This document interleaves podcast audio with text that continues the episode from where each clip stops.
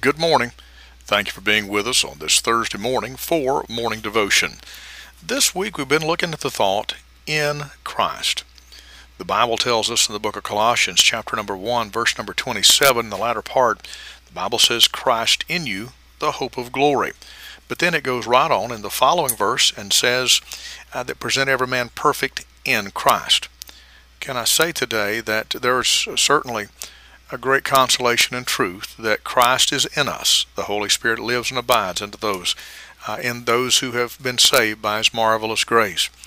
But uh, also, uh, the Scripture teaches that not only is Christ in us, but that we are in Christ, and that we in Christ have uh, already attained a number of things. The Bible teaches that we have heavenly perfection in Christ, according to that verse, Colossians 1 that we're seated together in heavenly places, according to Ephesians 2. That we have now obtained an eternal purpose, a heavenly purpose, according to Ephesians 3. And today I want to think about this thought, uh, Philippians chapter 3, and in verse number 13.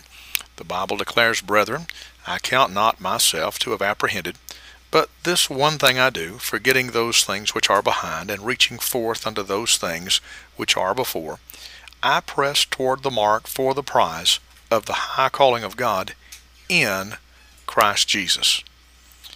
I want to say today that we have a prize, a heavenly prize in Christ Jesus. And you say, well, preacher, you know, I'm not, uh, you know, I'm not a missionary. I'm not a, you know, I've, I've never been a martyr. I've, I've never traveled and done and, and all the different things. Well, may I say that uh, we are winners.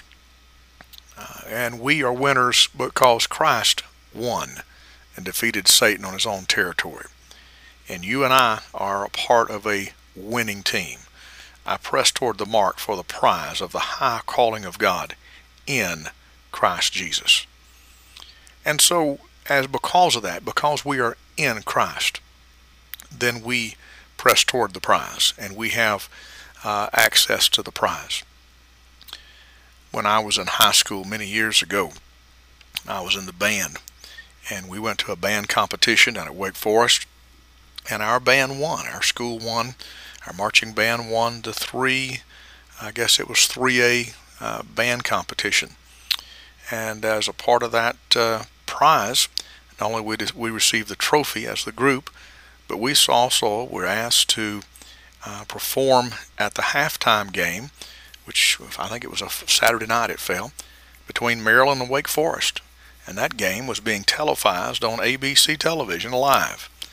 And so uh, I was, uh, I had my moment in the spotlight. I was on national TV. Now you couldn't tell which one I was because we were all dressed in the in the outfits with the with the fuzzy hats and the plumes in our hat and all the rest.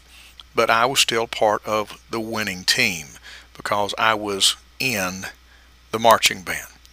Well, may I say that I'm part of the winning team because I'm in Christ.